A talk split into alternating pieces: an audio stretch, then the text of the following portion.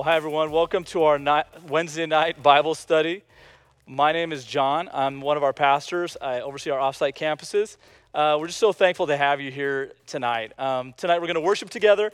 Pastor Dan will study, will lead us in a study of the book of Acts.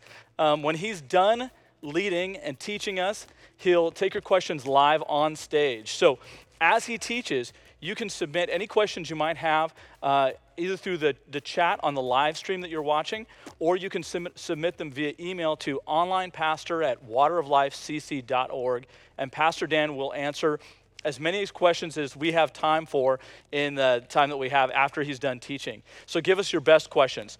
Uh, for everything that's going on, we want to point you to wolupdates.com. They're daily video uh, devotions from Pastor Dan. He posts them every day uh, during the week. They're amazing, really great just to get your day started. Uh, also, we have content for your kids, we have content for young adults and teenagers, and you can find all of that at wolupdates.com. That's W O L updates.com. Now, before we get started, I want to share a scripture with you and pray for us before we start worshiping. So, Ephesians uh, chapter 5 says in verse 15, Be careful then how you live, not as unwise people, but as wise, making the most of, time, of the time, or redeeming the time, because the days are evil. So don't be foolish, but understand what the will of the Lord is. Don't get drunk with wine, for that's debauchery, but be filled with the Spirit as you sing psalms and hymns and spiritual songs among yourselves, singing and making melody to the Lord in your hearts, giving thanks to God the Father at all times and for everything in the name of our Lord Jesus Christ. Would you pray with me?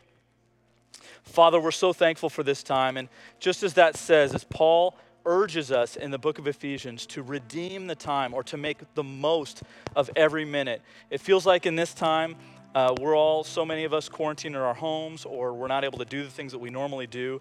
And so it's easy to get uh, sidetracked and distracted by things that are not healthy or that are just uh, not, not beneficial to us. But we want to submit our time to you. We want to redeem the time. We want to make the most of every minute. And Father, this is what this is. It's time that we come together. We give it to you, Lord. We place it on the altar and say, This time is yours. Would you touch us? Would you heal us? Would you deliver us? Would you speak to us? Would you point out areas in our lives that are not, uh, where we're missing the mark? And so, Father, as we begin to worship, I pray that we would just open our hearts to you and let you do your work. We give it to you in Jesus' name. Amen. Would you worship together with us?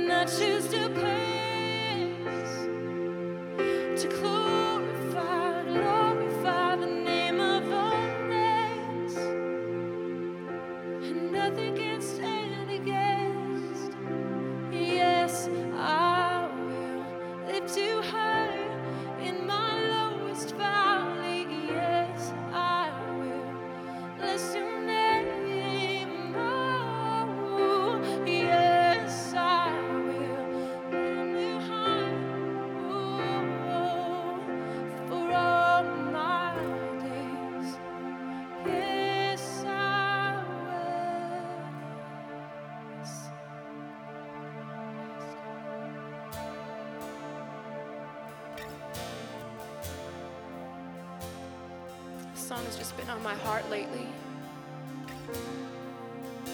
There is another in the fire. It's just pushing against the darkness. And right now, God, we just speak life. We speak light into our situations, God. God, believing and clinging that knowing that you stand beside us, God. So much hope in that, Father. That for those that are just feeling just a loneliness and emptiness, despair, God, I pray that your light just covers. God, and we would be reminded that you are with us through all things, God.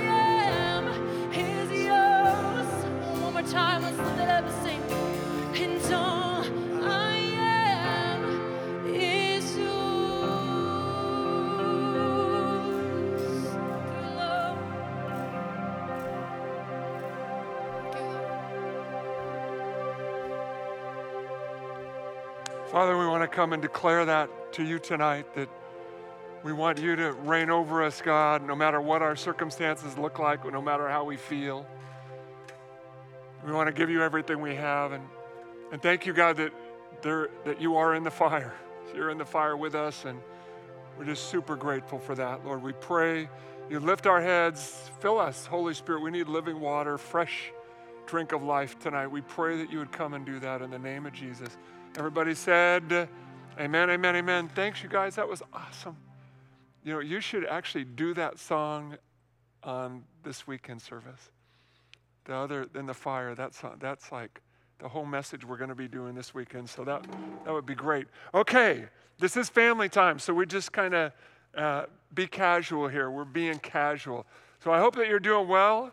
I want to talk to you tonight about some of the things that are going on at Water of Life. We've had so many amazing things take place. I said to somebody this week, the journey's like way to the top of the mountain, then down to the valley. It's just been like that. I think I said that the other day too. It's a really difficult journey. It's hard to stay balanced, hard to stay thoughtful. And one of the really high mountaintops that I want to talk to you about is just your sacrifice and the love that you have for people and just feeding homeless people. And we did, we had like Wednesday, uh, we had 37 volunteers. Last Wednesday, we had 37 volunteers and we uh, packed 2,868 bags of food. That's crazy number of food. That's a lot. 2,800 bags of food. We fed 717 households with four bags of groceries each. And these are important for you to understand. I was on a Zoom call today with a bunch of pastors, and they were all saying, We need food, we need food. And we were helping several of the churches that were on the Zoom call, and, and we were able to connect them and, and work with them to get them more food. But the last Thursday, and we do this again tomorrow, uh, we do it every Wednesday and Thursday. We had 40, 40 plus volunteers down at CityLink. I went down there last Thursday, it was just blown up. Cars were down the street, around the corner. It was amazing to see what, what God was doing with the people of Water of Life, with the food, with the care, with the love. There were uh, another 685 families served at CityLink. There were 514 cars that drove through that day, and they were lined down the street, around the corner, in the parking lot. There were 18 walk up guests served. There were 185, um, I think it was seniors that had food delivered to their houses that day. And that was incredible because I saw a lot of you out there in your cars and you were just loading up food in your car and driving it to seniors' homes. And just want to shout out to you and say you're incredible people. So thankful to be part of this. You know, we had 700 households that day that got food donations. We gave um, from other churches that we gave food to Point Church, um, Life Point Church, Shalom Ministries, Loveland, Conduit of Grace, Pathways, Santa Maria Church, International Student Pantry, just a whole bunch of just places we've been blessing and helping. We brought, it was like uh, 1,500 households that got food. So we're talking between five and 7,000 people that got fed. And, and then last weekend, some of you know this, but a lot of you don't, we had a blood drive. And we had like 140 people signed up. We ended up with like 90 people that gave blood, and they raised $1,800. All that money was given to Youth with a Mission in San Francisco that's working with the homeless in the streets of San Francisco. Um, we also then sent them $10,000 to work on the streets in San Francisco. So just you guys have done just incredible, incredible job of sacrificing, loving people that are hungry. You're, you're never going to know what you did until you get into eternity. And Jesus says, Well done, good and faithful servant, that you took care of me. You did it to the least of these, you did it unto me. So let me show you a bit of a trying video right now before we jump in the word. It's just a minute and a half long or something, but it, it was something I got from India this week and really pushed my heart. We reached out and helped them in a huge way, but I want you to watch the video, get an understanding of what it's like for people around the world who don't have any food, they don't have any ability to store food. So let's turn that on really quick and then we'll jump back in the word. It's the fear of going hungry that is driving them to take this extreme measure. Virus का तो पता नहीं कब वो हमको लगेगा और हमारी मौत आएगी भूख से पहले ही मर जाएंगे हम यहाँ रह के इसलिए हम लोग जा रहे हैं Delhi Chief Minister Arvind Kejriwal has said that nobody will go hungry in the city, but his assurances have failed to convince these people as they continue to pour in their thousands. Noida में काम करता हूँ पैसे की दिक्कत है घर भागना पड़ रहा है बच्चों से कहाँ से पालूँ मैं क्या करूँ रोडवेज बस जा रही है सरकारी कंपनी ने पैसा नहीं दिया बंद हो गई पैसा नहीं मेरे पास So, in the absence of jobs and money, uh, they desperately want to get back to their villages because they know their families will look after them there. So after several appeals, officials in Delhi and Uttar Pradesh have now deployed hundreds of buses to take these people home. But that aggravated the problem a bit as well because many more people turned up to get a ride home.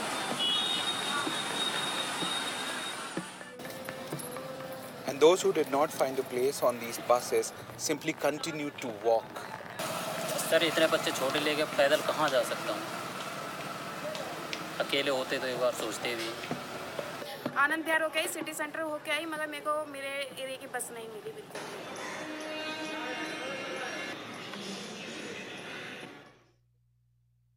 Wow.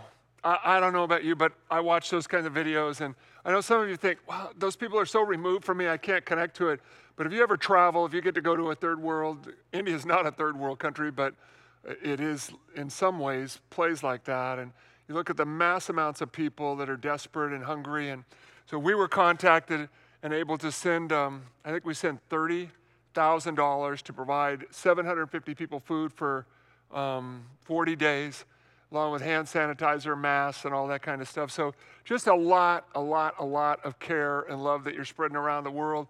I want to shout out to you as a church and just say thank you, thank you, thank you, thank you for loving people. So, you got a Bible, an iPad, a phone. Let's turn to Acts. We'll be in chapters six and seven this week. Great, great chapters. Uh, last week was like hard. Whew, I got some emails from you, and it was hard, and I know it was hard for you in chapter 5 was very difficult. We, we talked about a lot of things. But one of the things I, wa- I got an email from a person this week that I want to address real quick before we jump into the study this week. And they were taught, they're a Jewish person um, who goes to Water of Life, and a Messianic Jew who knows Jesus. And so w- just we started talking about the persecution that Jewish people face and um, the text that we quoted last week out of Matthew and and they, they said, Can I kind of give you some thoughts from a Jewish perspective? And I said, Certainly, uh, let's talk about that. And so their, their take on this, would they just said, The root of all anti Semitism and persecution against Jewish people is Satan. And that's the bottom line. And, and I said, I agree with that. You know, all in, attempts in history to assimilate or annihilate Jewish people, from Pharaoh to Hitler to Caesar, all stem because Satan hates Jewish people, and he does. And that goes back to Genesis chapter 3, where there was a hatred between the serpent and the seed. And the seed obviously refers to Jesus in Genesis chapter 3, but also to the people that Jesus came out of, which would be Jewish people.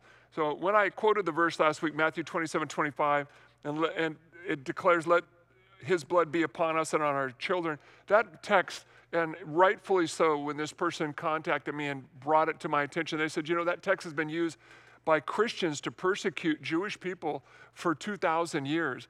And I think anytime you read it, you need to be really careful. And I said, I, I agree with you because certainly we don't ever want to do that. We don't want to ever get in a place where we condone anything like that. Jewish people are brothers and sisters.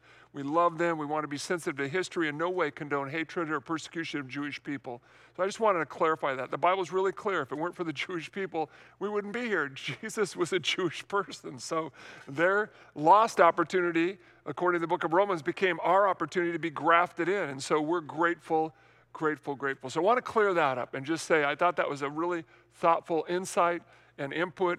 And then let's jump into we talked about Ananias and Sapphira last week. That was hard, but today's better.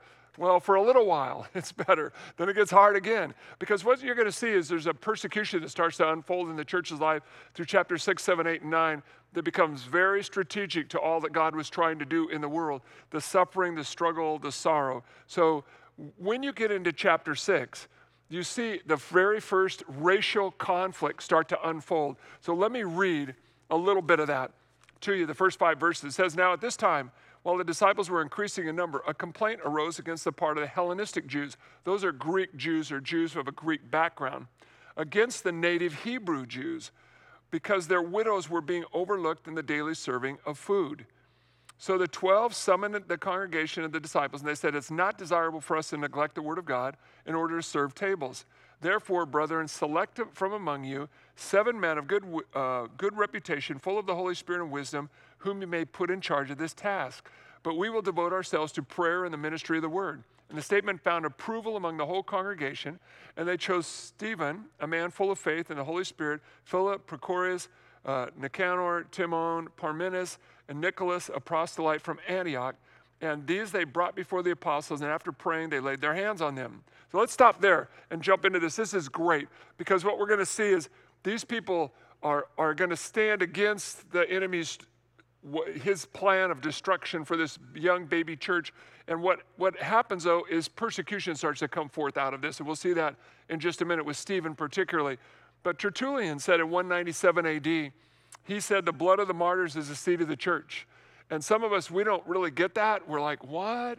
You know, but the truth is, is that people dying have historically released the gospel when people have sacrificed their lives for Jesus. And six, chapter six and seven are really about that. It's about a church growing in the likeness of Jesus and the people around doing exactly what they did to Jesus to the church, starting to kill people. So when you get into that, you see that the numbers are increasing here. Chapter six, things are happening, but there's no perfect churches, friends. You got to get that part. And there was no perfect church here. There was a, actually a racial issue started to blow up here. And you pick that up. It says the Greek Jews were against the native Hebrews because their widows were being overlooked in the daily serving of food. And isn't that often how these kinds of things blow up? If you just think about not taking the back seat in the bus anymore, it seems like a really small thing, but it unfolded this gigantic wound of cancer of racial inequality in our country. And in this situation, it was just serving tables and, and feeding people. And so, what they did, they did this great thing. Nobody accused anybody, nobody got into anybody, there was no blaming, none of that. There was just some really thoughtful, godly people. So it says this they came and they brought it to the, to the disciples, the apostles.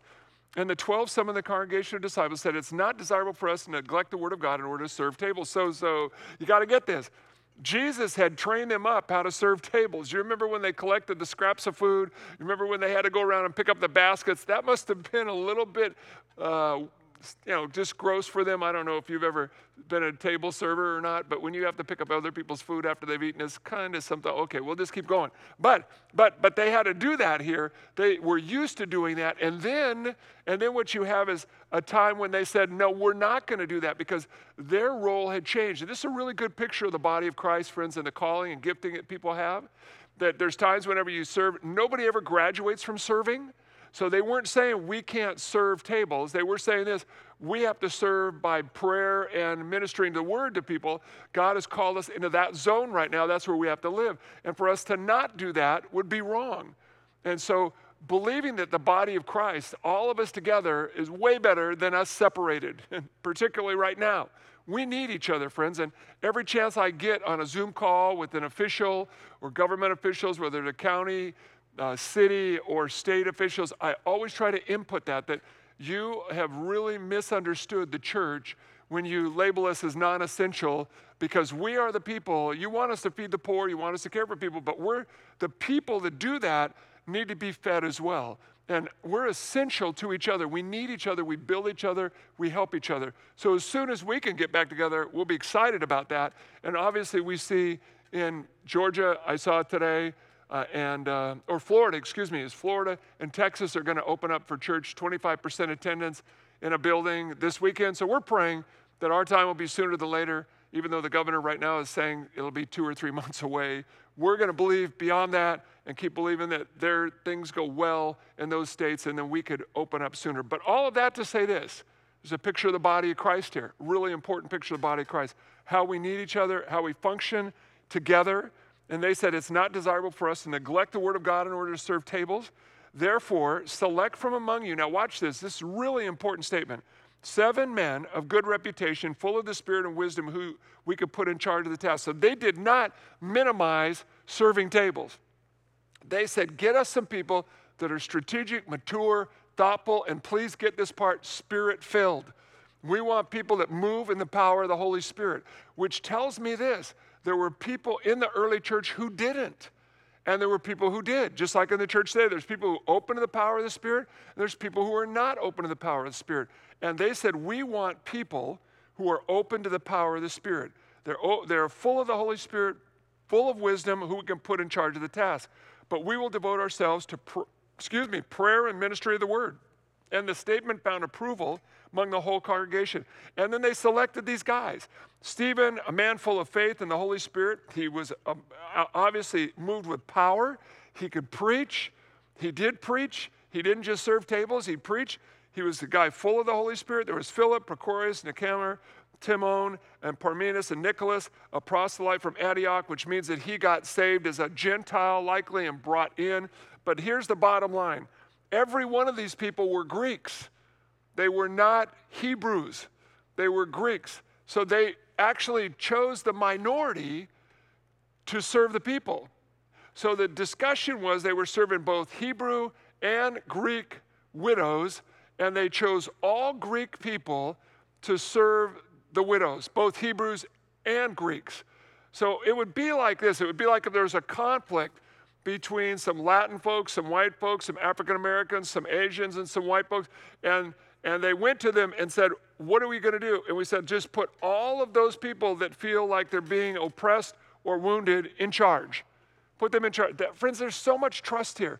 But this is an incredibly strategic moment in the church's life where God's Spirit led these guys to break the back of Satan. And you need to think that they, out, they operated in the opposite spirit. So the people, the people were feeling oppressed they said, We're going to go in exactly the opposite way. We're going to bring life to this situation by empowering all these people that feel not empowered and serving all these people that don't feel like they're getting served. So there was a huge breakthrough here and a great picture for those of us who are struggling sometimes in racial situations. So when you get into this and it says that the statement found approval with the whole congregation, which means they trusted their leaders and they were okay with allowing all the minority people in Jerusalem, you got to get this, is in Jerusalem where the Hebrews reigned, they let all the minority people emerge into power and possibility and bring healing and life to the church.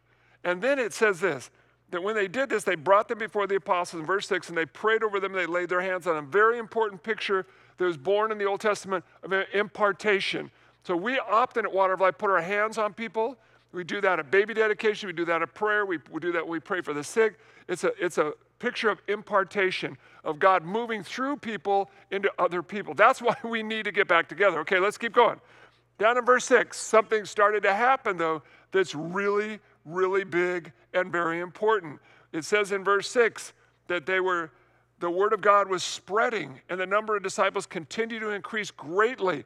So the word of God is spreading. Why? Because the church is making good decisions. And these, by the way, these seven people were actually the first deacons in the church, the people who served tables.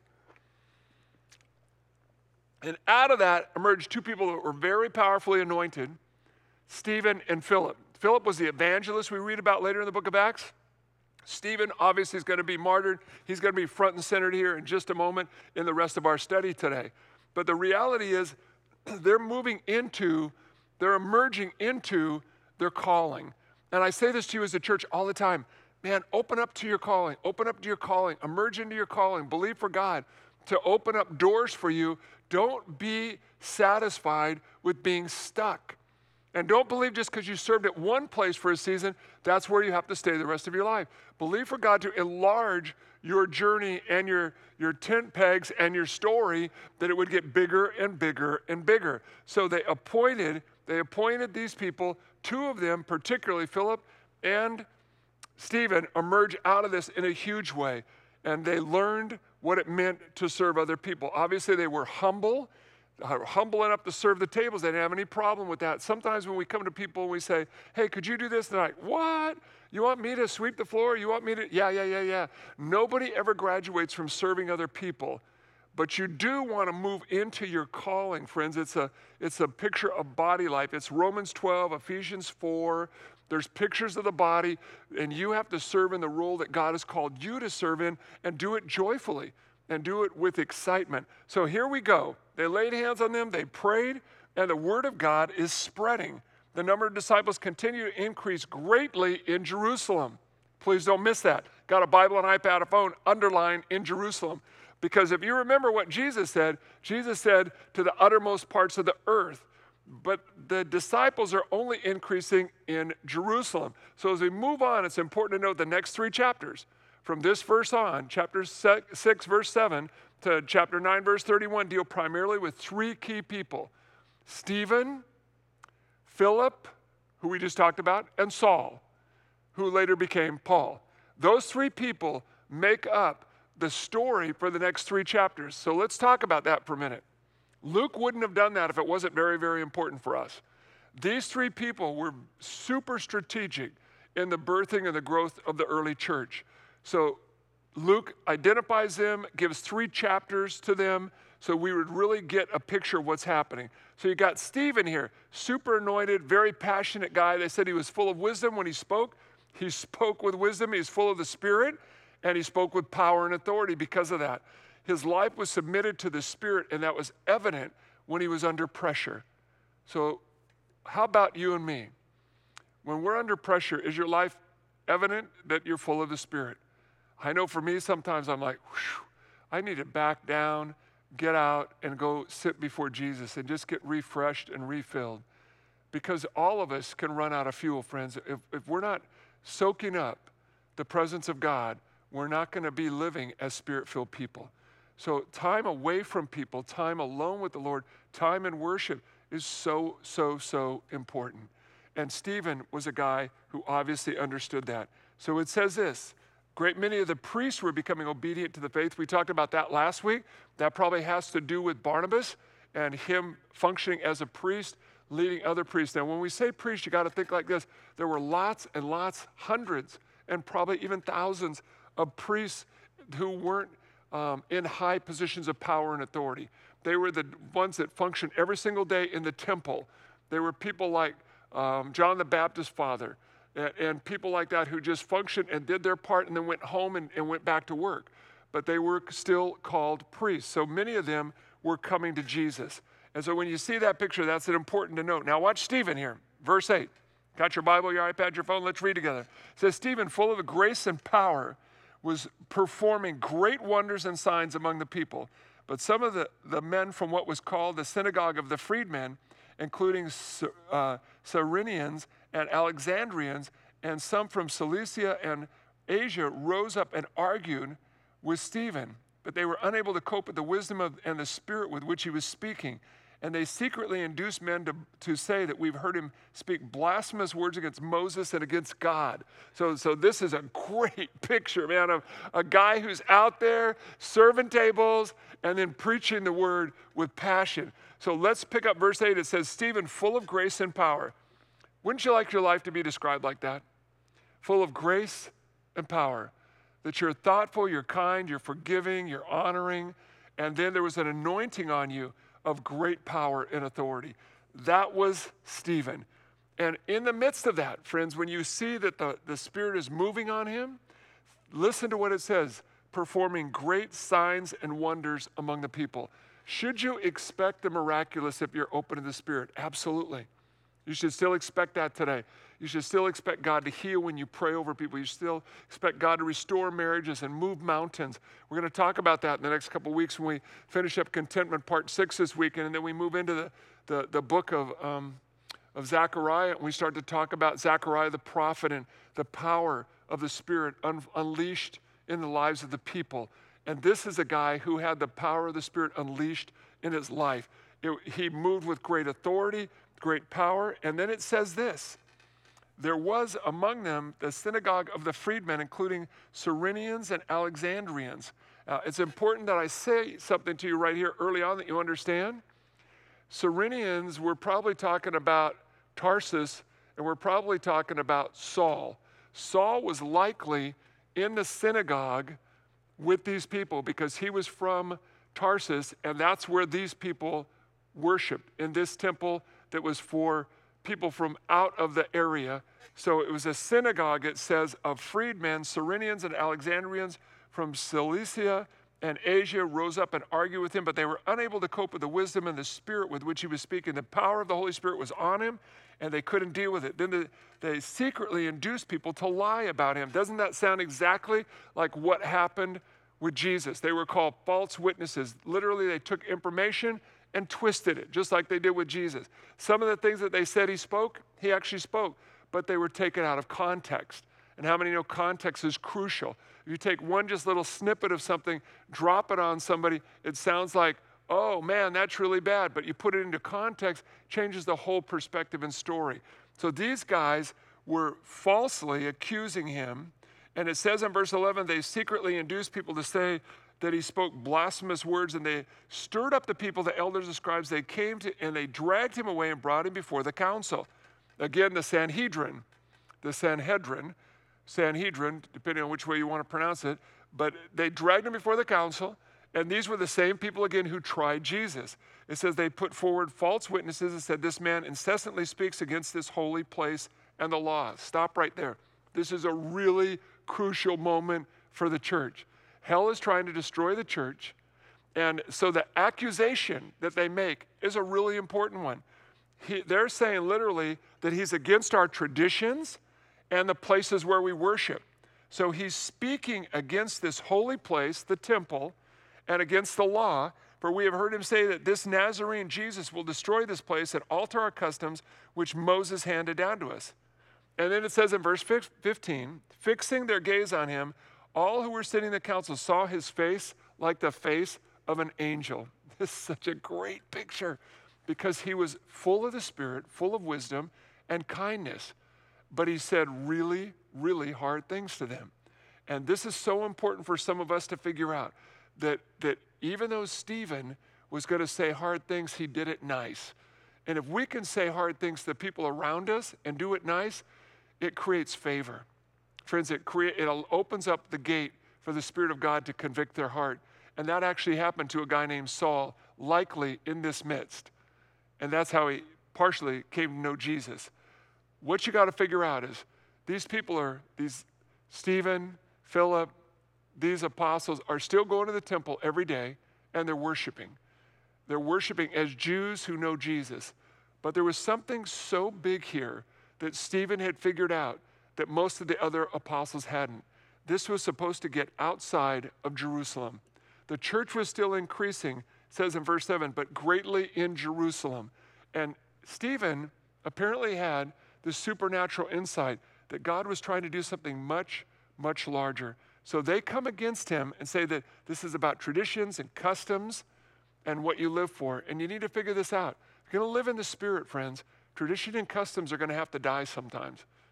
I mean, Paul talked about traditions and he said they were really good, some of them. But then at other times said, listen, the Spirit wants us to let go of these things. You've got to be ready to let some things die. It's kind of like this. We say around here sometimes, there are no sacred cows. Sometimes you need to take a ministry that's over and make hamburger out of it and eat it. You don't keep it alive just because it was once. You let it go and you do what the Spirit is saying.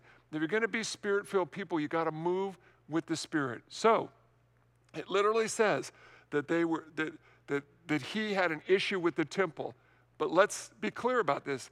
Jesus in Matthew 12, 6 says there's one greater than the temple is here. And he was referencing himself. And Jesus was trying to get them to figure out this isn't about worshiping in a building, it's about worshiping in a heart for God. And that is exactly where Stephen is going with this discussion. He gets really deep, really hard, really fast in chapter 7. So let's jump in there. There's 60 verses. So we're just going to fly over a bunch of them and you can read them deeper on your own. But this is actually called Stephen's defense but it really wasn't a defense because it was far more offensive to them. He wasn't defending himself. That's important that you get. The picture here is he's not defending himself. He's actually unpacking Jewish history. And Jewish people love their history. And so he's unpacking their history.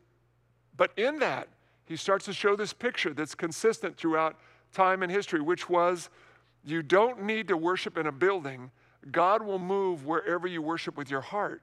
And Stephen hits on that over and over and over to move freely where the Spirit tells you to move when God tells you to go. Now, Stephen, when he's doing this, he quotes from Scripture. And I want to help you understand how this plays in chapter 7. When he quotes from Scripture, he quotes from the Septuagint. Now, some of you don't know what the Septuagint is. It actually means 70 in Greek. The Septuagint is a Greek translation of the Old Testament scriptures. So you took the Old Testament, it's written in Hebrew, and you translate it into Greek because Greek was the language of the day, much like English is today in the world. English is the language of commerce. If you want to make money in the world, you speak English. So the Romans actually conquered the Greeks, but the Greeks' culture conquered the Romans. So the Romans, everybody ended up speaking Greek and reading and writing in Greek. And so what they did is they a bunch of Jewish scholars got together. The legend has it that there were six translators from each tribe that got together, but we don't know that for certain. But there were certainly scholars who got together and translated the Hebrew scriptures into Greek. And they called that book, that Bible, that Greek Old Testament, the Septuagint. So when Stephen is quoting, he's quoting from that. Why is that? Because Stephen was a what? A Greek. He was a Greek. He was a Greek guy. So he spoke Greek, he lived Greek, he knew Greek. And that was a common language of the time for him. So let's pick up in chapter 7. We'll read the first eight verses. It says, The high priest said, Are these things so? Does this really happen? And he said, Hear me, brethren and fathers. The God of glory appeared to our father Abraham when he was in Mesopotamia he, uh, before he lived in Haran. And he said to him, Leave your country and your relatives and come into the land that I'm going to show you. Then he left the land of the Chaldeans and settled in Haran. From there, after his father died, God had moved him to another country to which you are now living. But he gave him no inheritance in it, not even a foot of ground. And yet, even when he had no child, he promised he would give it to him as a possession and to his descendants after him. So he's now quoting from the Septuagint. Verse 6, it says, But God spoke to this effect that his descendants would be aliens in a foreign land, that they would be enslaved and mistreated for 400 years, and whatever uh, nation to which they would be in bondage, I myself would judge, said the Lord God. And after that, they will come out and they will serve me in this place and he gave them him the covenant of circumcision. So Abraham became the father of Isaac. And here's all the history, the, the Hebrew Jewish history. Isaac became the father of Jacob, Jacob of the 12 patriarchs, the 12 tribes. Remember that. The 12 patriarchs are the 12 tribes of Israel. And the patriarchs became jealous of Joseph and sold him into Egypt. Yet God was with him and rescued him from all of his affliction, granted him favor and wisdom in the sight of Pharaoh the king, and he made him the governor over Egypt and his household. So he starts to walk through all of this history, all of this history, all of this history. Now, watch where he goes. It says in verse 11 a great famine came over all of Egypt and Canaan, and a great affliction with it, and our fathers could find no food. But when Jacob heard that there was grain in Egypt, he sent our fathers there for the first time. So here's the picture they're having to leave the land that they had been promised and go into the land of Egypt. This is important that you get this, where, where he's going with this story. And he sent our fathers there for the first time. On the second visit, Joseph made himself known to his brothers, and Joseph's family was disclosed to Pharaoh. Then Joseph sent word and invited Jacob, his father, all of his relatives to come and move into Egypt, 75 persons in all. And Jacob went down to Egypt there. He and our, and, and our fathers died. And, it, and from there they were removed to Shechem and laid in a tomb which Abraham had purchased for a sum of money from the sons of Hamor. And so, so what happened was they all died outside the promised land. That's the picture, an important picture that you get that they died outside the promised land, that they lived their life outside the promised land, and God still blessed them. That's where he's going with this story. Then it says in verse 17, but as the time of promise was approaching, which, in which God had assured to Abraham, the people increased and multiplied in Egypt, there arose another king over Egypt who knew nothing about Joseph. It was he who took shrewd advantage of our race, mistreated our fathers, so that they would expose their infants and would, they would be killed and not survive. So the Egyptians were concerned because the Hebrews were multiplying, and, and God was blessing them with children and children and children. And it began to be so threatening to the Egyptians that they said, You have to kill all these little boys. And so it was at that time, it says in verse 20, that Moses was born. And he was lovely in the sight of God, and he was nurtured three months in his father's home. And after that, he was set aside. After that, he had been set outside. Pharaoh's daughter took him away and nurtured him as her own son. We're actually going to talk about that on Mother's Day, how his mother sacrificed her love for her son and gave him up. This is a great picture of the heart of God and how so many of you mothers love your children. And it says after that, he had been set outside, and his mother gave him up to Pharaoh's daughter. And it says in verse 22 Moses was educated in the learning of the Egyptians, and he was a man of power in words and deeds. It's important that you catch that. Moses was schooled by the Egyptians, Moses was empowered by the Egyptian. He went to Egyptian schools, the finest schools in the world, and he was a man of power and deeds. He was a very, very, very strong personality. It says in verse 23 when he was approaching the age of 40, entered his mind to visit his brother and the sons of Israel. So he had an identity crisis going on. He knew he was a Hebrew, but he was living as an Egyptian. And he goes out to see the Hebrew people and he knows it's his identity. It says in verse 22 when he was approaching the age of 40, he went out to see the sons of Israel. When he saw them being mistreated unjustly, being treated unjustly, he defended them, took vengeance uh, for the oppressed, and struck down an Egyptian.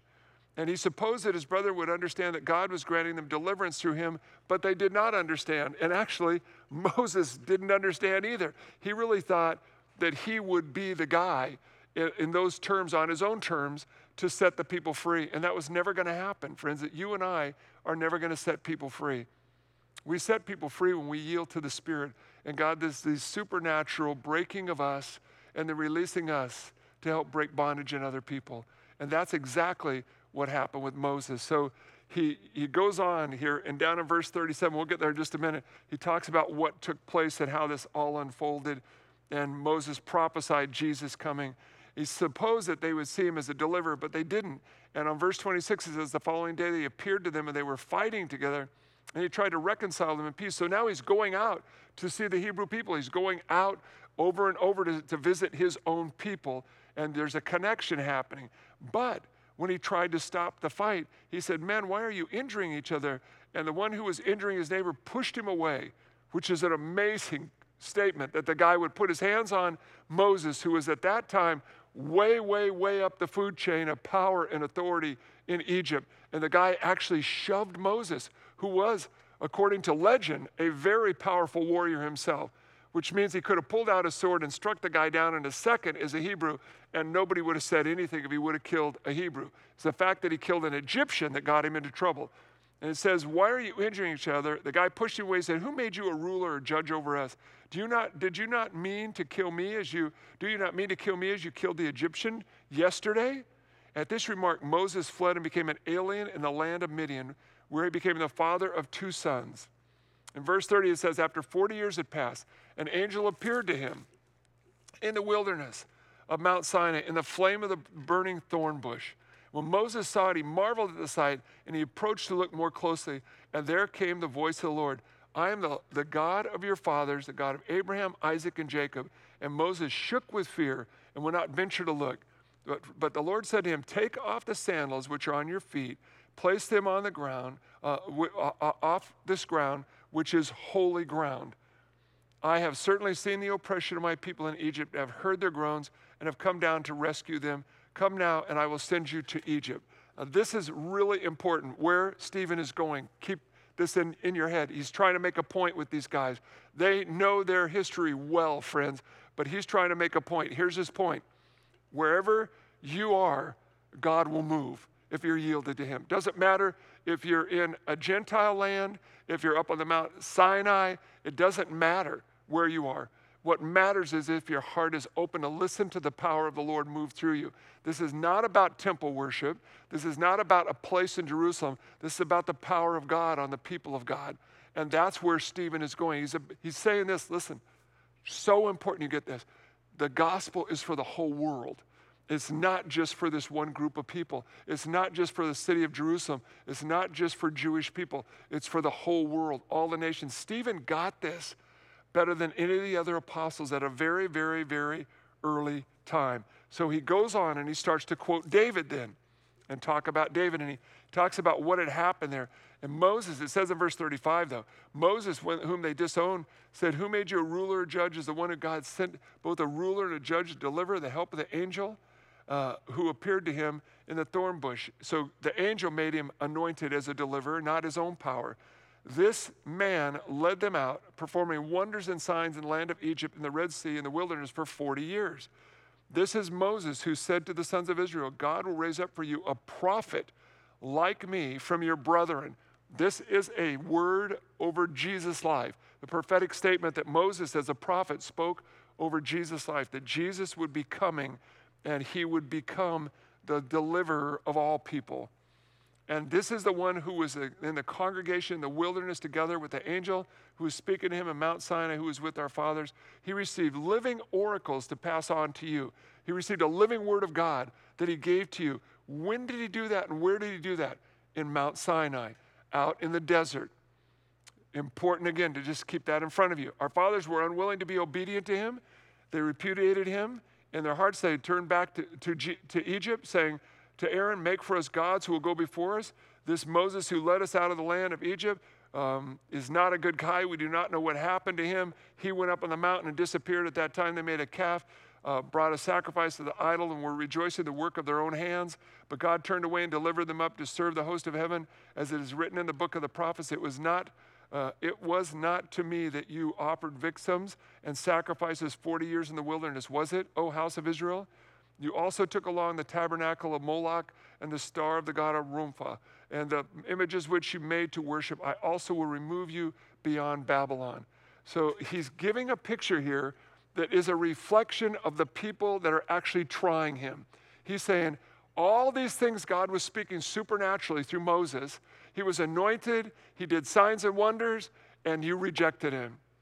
He's saying that you did the same thing to Jesus, and now you're actually doing the same thing to me. That's what Stephen, that's Stephen's defense. He's saying, You are all blind, you cannot see what God is doing.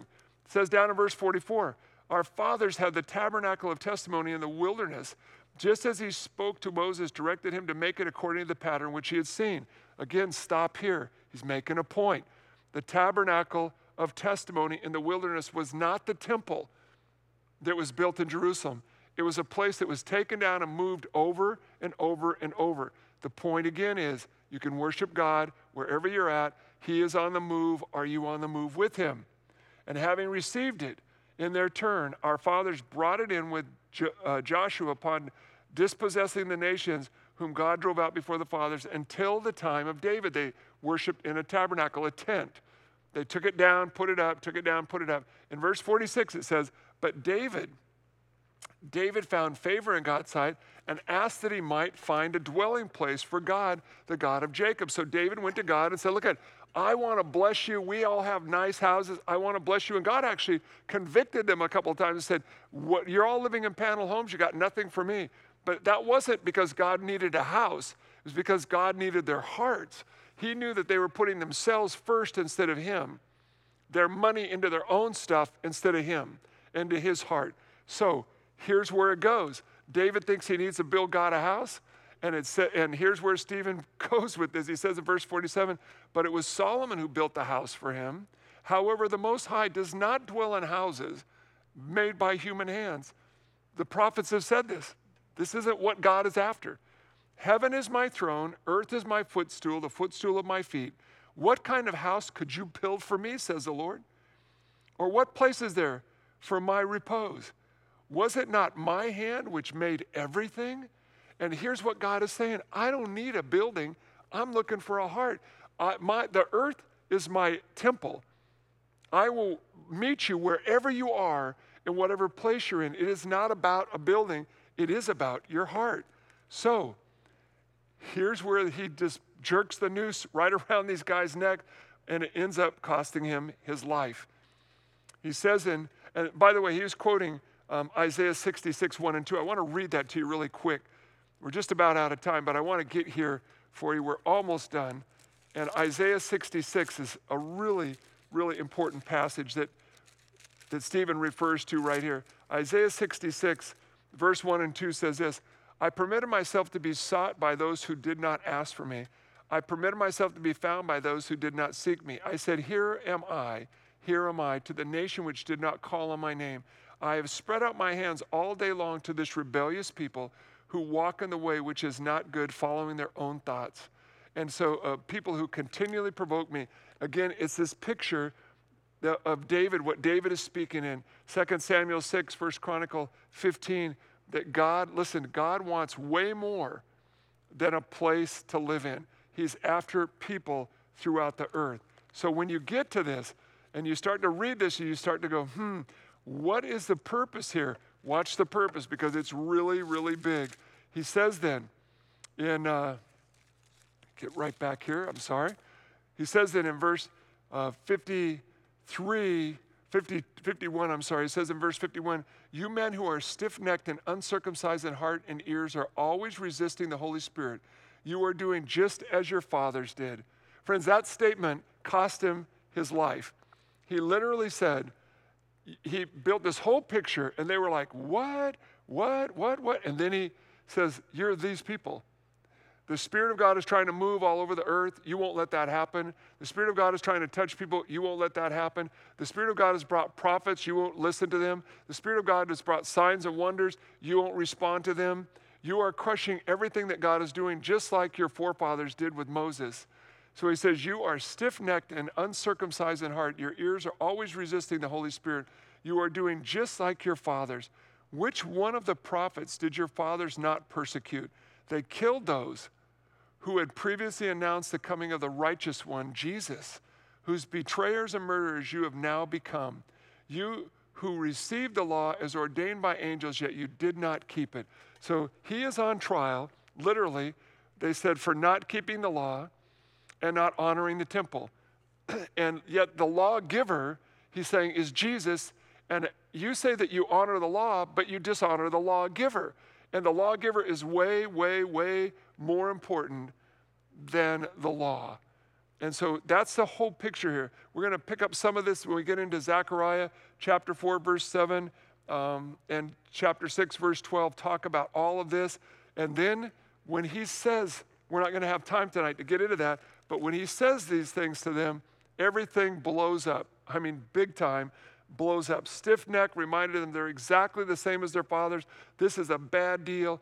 They think they're fulfilling the law, but they're actually de- denying the lawgiver Jesus. So they rushed upon him. It says, when they heard this, they were cut to the quick, which means convicted. You need to think that. It went right through their heart. They were like, us? You know, they didn't like it. So they didn't humble themselves. They rose up with pride. And it says they were cut to the quick. They were cut to the quick and they rushed upon him, began gnashing their teeth, but being full of the Holy Spirit, he gazed intently into heaven and saw the glory of God and Jesus standing at the right hand of God. And he said, Behold, I see the heavens open up, the Son of Man standing at the right hand of God. And this is a very interesting text here because he uses the words the Son of Man. Nobody else ever calls Jesus the Son of Man except for Jesus. Jesus is the only one who called himself the Son of Man, except for Stephen right here. And then he says this this is very interesting. I see him standing at the right hand of the Father. Well, nowhere else in Scripture is Jesus standing, anywhere. Everywhere he's sitting, and sitting is a remarkable picture because it gives us the sense that he's finished, the work is done on the cross, and he's sitting next, he's sitting on a throne. And, and here in this picture, Stephen is saying, No, I see him standing. I'm not quite sure why he was standing. He's probably cheering. I think he probably jumped up out of his chair and started cheering for Stephen, knowing that Stephen's life was going to be given in just a minute. But um, that, there was something supernatural here happening. And it says in verse 7, 57, they cried out with a loud voice, covered their ears, and rushed at him with one impulse. This is the same term that was used in the upper room, the same word, one accord or one impulse. The word homo thermodon, and thermodon we get the word temperature from or thermometer. So the same temperature, everybody had the same temperature. In the upper room, the temperature was on fire for God, open to the power of the Spirit. Here, the same temperature is the spirit of death and murder. And that had consumed their hearts, the same picture, and they rush upon Stephen They cry out with a loud voice, it says in verse 57, cover the ears, rush on him with one impulse. And when they had driven him out of the city, they began to stone him. And the witnesses laid aside their robes at the feet of a young man named Saul, who was a Pharisee. So he wouldn't have participated in the stoning. He would have just watched in agreement, which he said later he did. They laid their robes at his feet. And then the stoning of Stephen went on as he cried out to the Lord and said, Lord Jesus, receive my spirit. Falling on his knees, he cried out with a loud voice, Lord, do not hold this sin against them. And having said this, he fell asleep. This is such a great, great picture. Because nowhere does it say he died, it says he went to sleep. And this persecution blew up the whole church. Friend, this moment and the words that Stephen brought to these people changed the course of Christianity. I know we read it, we just kind of go, what, what, what, what? But they understood. And the people that heard the defense that he brought understood there was something way larger that he was speaking to. He was speaking to not having to worship in one place or one country, but God would move throughout the land and throughout all people. When this took place, there's a couple of verses in chapter 8 that really should have been left in chapter 7. Let me read them to you. It says in chapter 8, verse 1 Saul was in hearty agreement with putting him to death. And that is the Apostle Paul that we know. And then listen to this verse. And on that day, a great persecution began against the church in Jerusalem, and they were all scattered throughout the regions of Judea and Samaria, except the apostle, the apostles. And some devout men buried Stephen and made loud lamentation over him. But Saul began to ravage the church, entering house after house and dragging men and women off and putting them in prison. We'll pick that up next week. I told you the next three chapters are going to be about three people.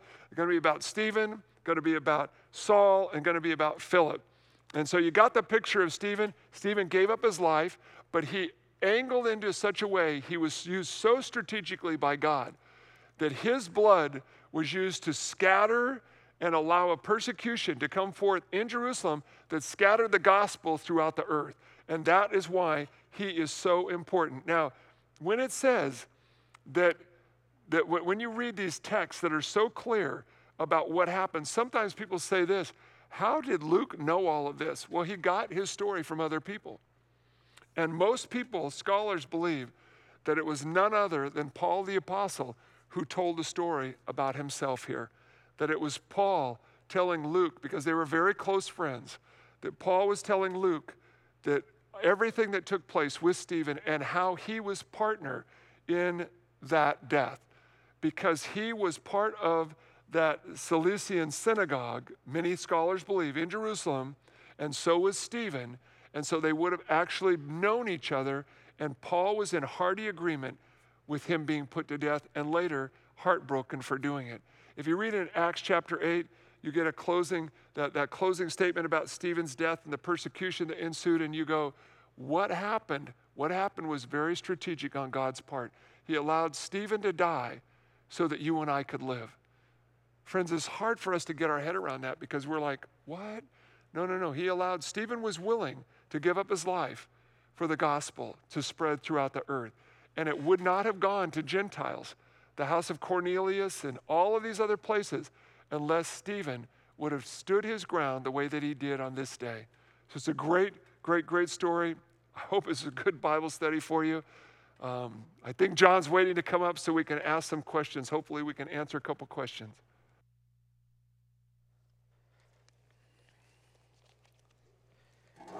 Okay. We do have some questions. It was a good study. it's funny that that sermon from um, Stephen seems so long, but really compared to our sermons now, I mean, it's it's actually really short. I mean, it's it's yeah. only it's a chapter, you know. Um, so uh, let's get right into some of these questions. If uh, if God doesn't need a building and is looking for the heart, why do we go to church?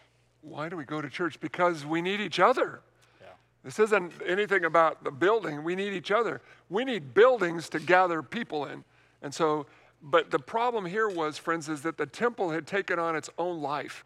The temple ceremonies, the temple journey, the temple life for a Jewish person was crucial. And it had taken such a large, large, large place in the Jewish culture that it had, it, it had overtaken God's place in their lives. And so the temple worship, the temple liturgy, and friends, you'll figure this out. If you go to some of the largest um, cathedrals you'll see in the world, and some of the some of them were built on the blood of people that shouldn't have died, and some of them were built by people that really wanted to honor God. So you got to be careful how you judge those things. But the reality is, sometimes those cathedrals were way more important to people than God was. And that's the picture here is that don't let the building ever take the place of the person of God. Right. Don't let liturgy replace fire in your heart. That's what Stephen was saying to them. You miss the signs and wonders, you miss the power, you miss the Holy Spirit. And, and you can have a huge building, a wonderful place, a temple, a sanctuary like ours, but if you lose the heart of God, you lost everything. Yeah. So the building in and of itself isn't bad. Losing the heart of God is bad over the building. And a lot of people do that because they get enamored with stuff. Yeah.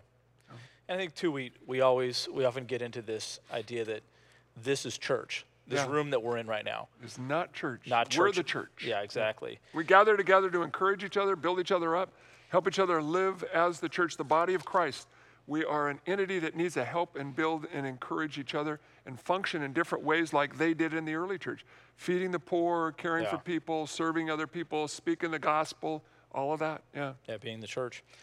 Verse 49 in uh, chapter 7 says, Heaven is my earth, sorry, heaven is my throne, the earth is my footstool. footstool. What kind of house will you build for me, says the Lord? Or what is the place of my rest? And so, um, was it not my hand that built all of these? That's important to say that God is like, right. I already did all of this. I don't need you. Whatever you build is never going to be as important as what I built. That's what God is saying. And uh, the question is, what nuances does verse 49 have on times like these when we're doing church at home? Wow, that's a good question. I think this. I think that we all understand that we don't that your worship at home can be just as anointed and powerful or more than your worship at church in the building. I love it when Chantel's up here and worship team's up here and they lead me into the throne room of God, but I don't have to have that. I can go up on the side of the mountain behind my house or in the bedroom in my office, close the door, and get the same move of God without them. Yeah. And so we all have to understand that. Some of the deepest things that God has ever done in my life were done not in a corporate setting, but alone with God. And that's the most important thing I think we can learn about worshiping at home is that it doesn't have to happen here.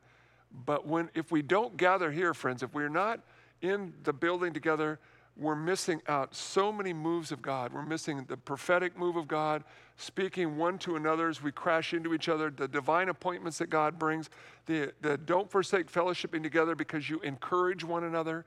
We all need that. And some of us are starving for that. We ran into a fella, um, my wife did, in, in a market this week who has been part of Water of Life for a long, long time, was on staff here for a long time. And she just said to him, How are you? And he burst into tears. He said, I'm horrible. Yeah. His wife was killed in an accident a few years ago, and he's alone. So he, his time right now is alone. Wow. And, and he just wept in front of her. And I thought, we, how, how can we be non essential? How can the government not understand how much we need each other? Right. and how much we need fellowship together, how much we need to be around each other. And that's why I, you know, I keep circling back to, to drive in church, thinking maybe we should just go down to Lot A and have a service and let you all just drive in, honk your horn, shout at each other, and get to say hi. You know, not get out of your car, stay in your car and wave at people, but, but be able to, to just encourage each other. We need that yeah. so much. So, yeah. Yeah, we sure do. Um, this is a, oh, what a good question, I think um, Natalie says, Pastor Dan, can you explain what circumcised at heart means? Yeah, that's a great, great, great question. Okay, first you got to understand circumcision, what it was about. So when Moses, or Moses, Abraham was asked to be circumcised, um, a lot of people are like, what the heck is that? So you're going to cut off the foreskin of a male sex organ. What in, what in the world does that have to do with God? Yeah. The answer is everything. It's, it had to do with identity. That is exactly the picture of circumcision was an issue of identity. And that God was actually saying, I want you to remove part of your identity as a man, Abraham, so that I can have all of your identity of your heart. I know that for some of you that's hard to swallow and hard to even figure out, but that is the picture in Scripture. That circumcision was about your identity as a man. He was asking for Abraham to yield his identity to the hand of God and receive a new identity in Christ by faith, is what Abraham was asked to do. So, if you're talking about being circumcised in heart, you're talking about cutting off, the Bible talks about cutting off the flesh so that you can receive from the Spirit. Mm. It was the same picture for Abraham was if you will remove the foreskin, then you will be you're making a declaration that you would remove part of your identity to receive your identity in your fullness that I have for you. And that was the picture. So the picture in the circumcision of the heart is remove the hardness of your heart so you can get back the fullness of the gospel. That you would open back up to the softness of the spirit and, the, and all that God wants to give you. You have lost that. He was trying to say to these leaders, your hearts have grown hard and cold. You need to be circumcised. You need to have that cut away so you can receive again the heart of the Father. Yeah, and they knew exactly what he was saying. They He knew was- exactly what he was saying. They, right did. where they knew exactly what this was about because they performed that ritual on all of their children all the time. Right. Um, Patricia says, Do you think that sometimes our mouth and our emotions get us for the enemy to persecute us by inflicting sickness into God's people? Wow. You crossed a bunch of territory there for me. So, Yeah. the, so our mouths could get us into a place of persecution so the enemy can cause sickness. Say it again. I think it's, she says, Do you think that sometimes our mouth and our emotions get us for the enemy to persecute us by inflicting sickness unto God's people? Well, certainly our mouth and our emotions get us into places of sin. And when we get into places of sin, our guard goes down and the enemy can attack us. And sometimes that has to do with illness as well, yeah. So I would say, yes, that could happen. Um, I'm not sure where she found that in this text, but um, yeah, that, I think that can happen.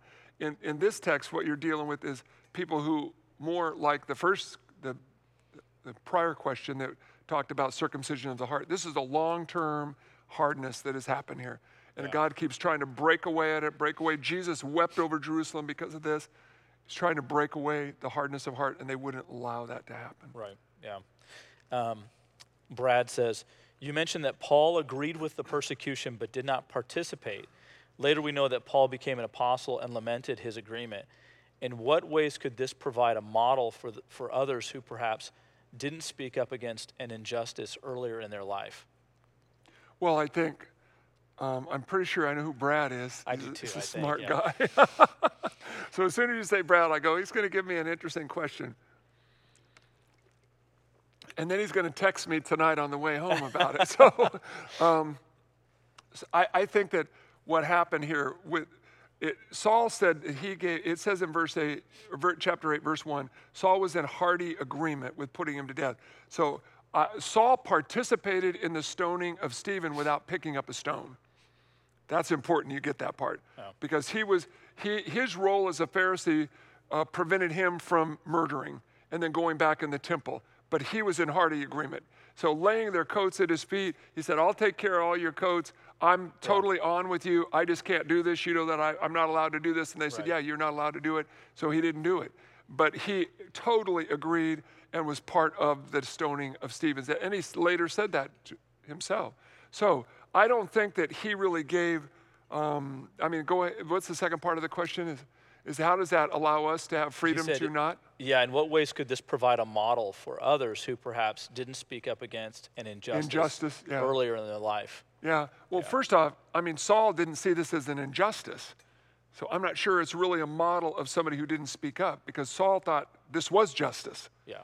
So if you don't speak up about an injustice, you have to recognize that it was wrong. You knew it inside, but you acquiesced and went along with all the people. I don't think that's what happened here. Saul fully was in hearty agreement with killing the guy. Yeah. He wanted Stephen to die. He thought it was the best way to get rid of Christianity was to persecute all these people. That's why it says he went throughout the land and arrested people and Christians and killed them. And he said that later. We'll open that up in the next few weeks and talk about it. But the reality here is when you look at this is I don't think that's a good picture of a person who had any kind of conviction and then didn't respond to it though that does happen sometimes. And when that happens, we all know that. That would be more like, to me, like Peter um, and not responding to the need of Gentiles to have justice and be open to the gospel when he denied something he knew was right. Peter knew that the, by that the time that he denied, um, when Paul came to Jerusalem, confronted Peter and said, "How dare you? Yeah. You know, not eat with these people after you sat with them privately." And Peter knew that he was wrong. He had he had participated in an injustice because he knew in his heart he was wrong. I think that's a different picture than here. Yeah, and I think for Paul, it did drive him to an, an incredible level of humility. Yeah. We see through his letters that Yeah. knowing what he had done. That's a good point. Yeah. Yep. Um, uh, Melly says that word went to sleep. I've been told that it means the person died. Is that always the case?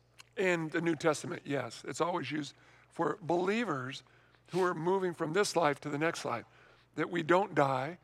Death has a finality to it that Christianity doesn't experience.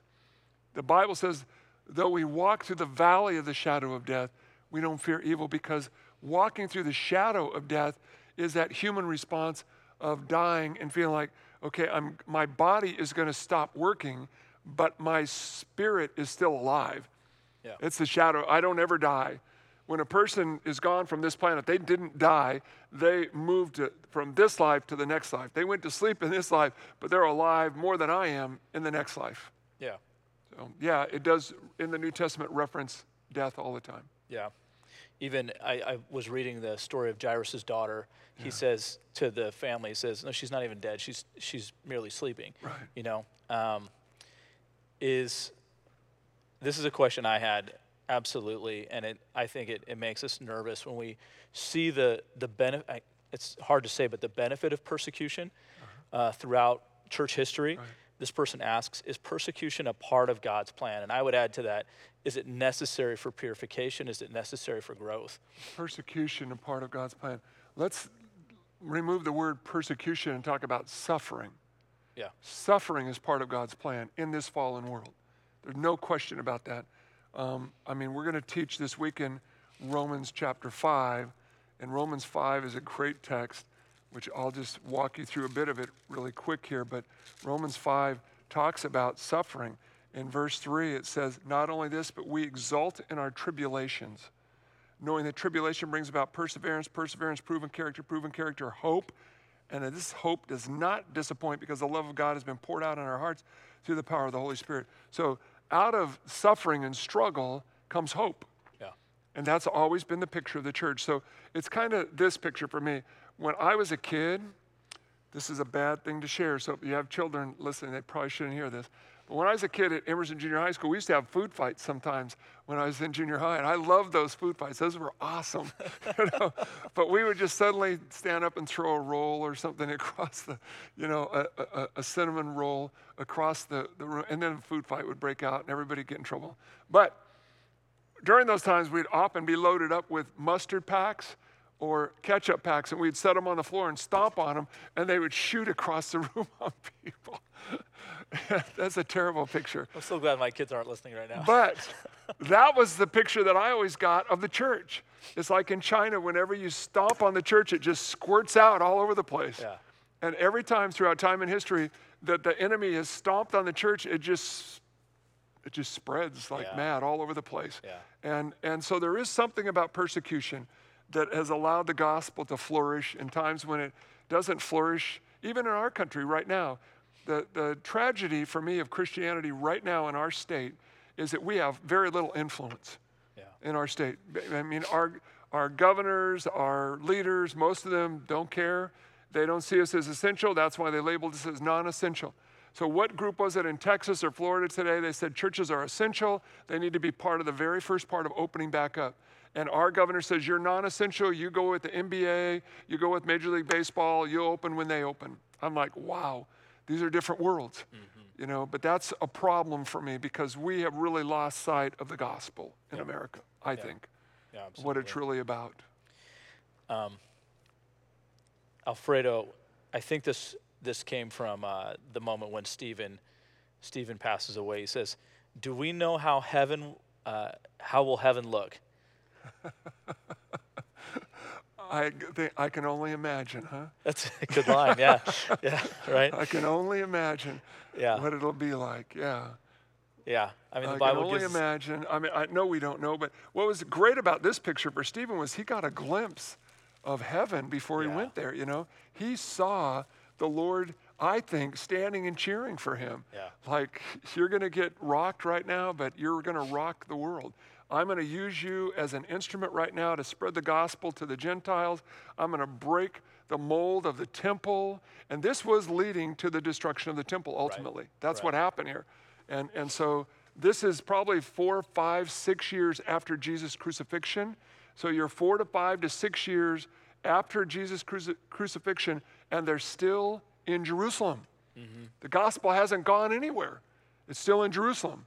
If you want the gospel, come to Jerusalem to get it. We're still worshiping in the temple. We're still looking like we're Jewish people. Yeah. But this changed everything. It was a complete game changer when this happened to Stephen because suddenly we were no longer worshiping in the temple and we're no longer a Jew who is in love with Jesus. We are now a Christian. We have stepped aside from that, and that's where Paul became such a strategic part of all that. And Stephen's death obviously was circumstantial in all of that, of, Yeah. of him getting saved. So, yeah, they weren't fulfilling the Great Commission. yeah, they weren't, they were not going to every nation. They weren't going out of Jerusalem. Right.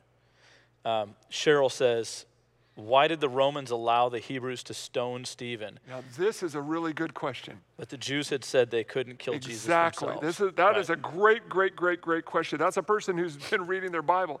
So what you have here is you have a picture of the Romans saying that they wouldn't, they wouldn't, um, they would allow the Jews to, to crucify Jesus. Finally, after after Pilate washed his hands of it and he and he moved away, but they had to go through Pilate to get to Jesus. They didn't go through Pilate here. So what happened? That's a super important question. What happened was Pilate was losing his grip on Jerusalem at this time, and he was ultimately going to lose his job there. He was up in Caesarea when this took place. He was not in town. And so somewhere he had empowered, there was a deal brokered here somewhere with Caiaphas and Annas, the high priest, where he and they they had an agreement that they could deal with some of these things with the mm. Christians. There's no question about that because these people were not brought before a Roman court at any level. And they were stoned to death at a time when they rarely stoned anybody to death. That had all ceased for many, many years. Stoning to death had, was not taking place on a regular basis when this took place. And so, great, great question. Uh, uh according to scholars, most historians believe that there was a deal brokered off the side between uh, that was that was allowing Pilate to try to keep control of Jerusalem, which he was losing, mm-hmm. and ultimately lost his job over that and was banished because he couldn't control the Jews, but rarely could the Romans control the Jews for very long. But he was brokering some sort of a trade off with the high priest that they would control the Jewish people if he would let them take care of their own business and kill somebody like Stephen. Oh, that's really good. Yeah, that's you get that sense too with with Saul because he was given letters from the synagogues that he could go around and arrest people. Exactly. No, he he, had, wanted. he had an authority to go throughout Roman lands and Yeah. arrest Christians without any Roman permission. Right. So that had already been granted somewhere because the Romans were still in charge. So you got to know that somewhere behind the scenes, a deal was brokered that allowed this all to take place. Yeah, that makes sense. Uh, last question. FV says, "Does our acquiescence as Christians make us weak to the state, or is it a slippery slope to tyranny in our state?" I think both. I mean, I think, I mean, I, th- I think two things here, and this very difficult topic to discuss in a, in a short bit of time. Yeah. But those are, I, and there's two things here. You've got this tension of yielding to the government authorities and honoring those people around you, and then starting to come to a place where you understand that there's no honor back, and they don't really understand your journey. And at what point do you say, hey, you know, we want your attention? We feel like we're more important. I said this on, on a call last week, and I've gotten a lot of feedback from other pastors about it that were on the call, and it, I got rather intense, I must say. I said, Look, there's been a complete injustice done here during this whole pandemic event, and it has to do with the fact that people are dying without a loved one in, in, next to them in, in the hospital room. That has never happened in history. Yeah. Never in the history of our country has a pastor been forbidden to sit with a person while they are moving into eternity until now. And I said, that has only happened because the state is listening to doctors and medical people making decisions about eternal life and how people transition from this life to the next life. And that is not a medical decision. When a person is dying, the medical people are done, their job is over, and a spiritual person's job is just beginning. Yeah. So that's when we are supposed to enter into the conversation, enter into the journey to help the person who is moving from one life to the next do it in a godly and thoughtful way, and not to mention, help the hearts of their family members be able to love that person and journey with them and not FaceTime them. And so for me, one of my takeaways of this whole pandemic thing will be there, this has got to change before this happens again. There has got to be a realization that medical people should not be making spiritual decisions, and neither should the government. Those decisions need to be made by families and people, and throughout time and history, that has always happened. This is the first time in the history of our country that we've ever done anything like this and said, You may not enter in with a dying person as they're moving into eternity when they're desperate for you. And right. they're desperate for comfort, and they're desperate for prayer. They're desperate for intercession. They're desperate I mean, how many times have I been in the hospital with dying people and held them when they took their last breath? Whether it was two o'clock in the morning, a phone call came and said, This person is now moving into the next life. You need to come immediately. And you come to the hospital. And I've held people while they took their very, very, very last breath more than once in the time that I've been the pastor of Water of Life. And those people are today being denied the possibility of journeying spiritually into the next part of their life into eternity. And I think that's, I think it's an abomination, frankly. Yeah. I think it's from hell. I think it's scary. I think it's wrong. And I think we've got to deal with it um, before this all happens to us again. So yeah. I probably blew up a bunch of you saying all of that, but I'm sorry, that's my own personal conviction. And it's a part of it that some of us don't see. I mean, if we're, we're talking about people gathering together in a, in a what do you call a mega church, you know, thousands of people in a room, you forget some of those stories and some of those situations that are happening. It's so important that I, say this to you all the time that the church is made up of individual people. Everybody counts, and I live like that, and I believe that. Yeah. I mean, we have 20 to 25,000 people who call Water of Life home, but whenever somebody's dying, whenever your mom or your dad is dying, whenever your sister, or your brother's dying, that's going to be the only mom and dad you ever have. Yeah. And that moment is a life moment and there has been some deep, deep injury that's taken place with people during this pandemic crisis. People that were not able to say goodbye to loved ones, people that were not able to hold people, and they will be scarred the rest of their life from yeah. that. You know, I, I think shields, I think masks, I think gowns, I think gloves, I think all of that's important. But at the end of the day, they need to be in the room with the person when they're dying. Right. So if they want to be, if they want to be in the room, they should be in the room. If they don't want to be, the pastor should be in the room with a dying person. That's our job. That's my job. Absolutely. So, yeah. Yeah. Okay. Well, another great, great um, study today. And we just want to thank you so much for joining with us and for sending in such good and thoughtful questions. We really appreciate your, appreciate your engagement. This has been so much fun to, for me to be able to host this and have this conversation with our pastor. And so, why don't we close in a word of prayer before we uh, dismiss for the night? So, Father, we just thank you so much for all you're doing in our people, God, how you're discipling your people, uh, even through all of this, despite all of this. It's just another example of how, uh, when the enemy means something that will be death and destruction and hopelessness, God, you bring hope, you bring life, you bring purpose, you bring uh, possibility. God, you bring ministry. And so, thank you so much for what you're doing in our church. God, may we. Um, May we take these words to heart. God, may we be thoughtful. May we be like the Bereans and head back to our, our word and just study, as so many of our congregation have been doing during this time. So, Lord, we thank you so much. And we pray that you would turn the tide, Father, that we would see um, the church be able to open up when it's appropriate. God, that we would be able to minister in a way that we need to as ministers and pastors. And we just thank you for your hand on the church during this time. In Jesus' name, amen. Well, thanks so much, everyone. Have a great night. Remember to go to wolupdates.com for uh, devotions and everything else that's going on. We'll uh, see you over the weekend. God bless.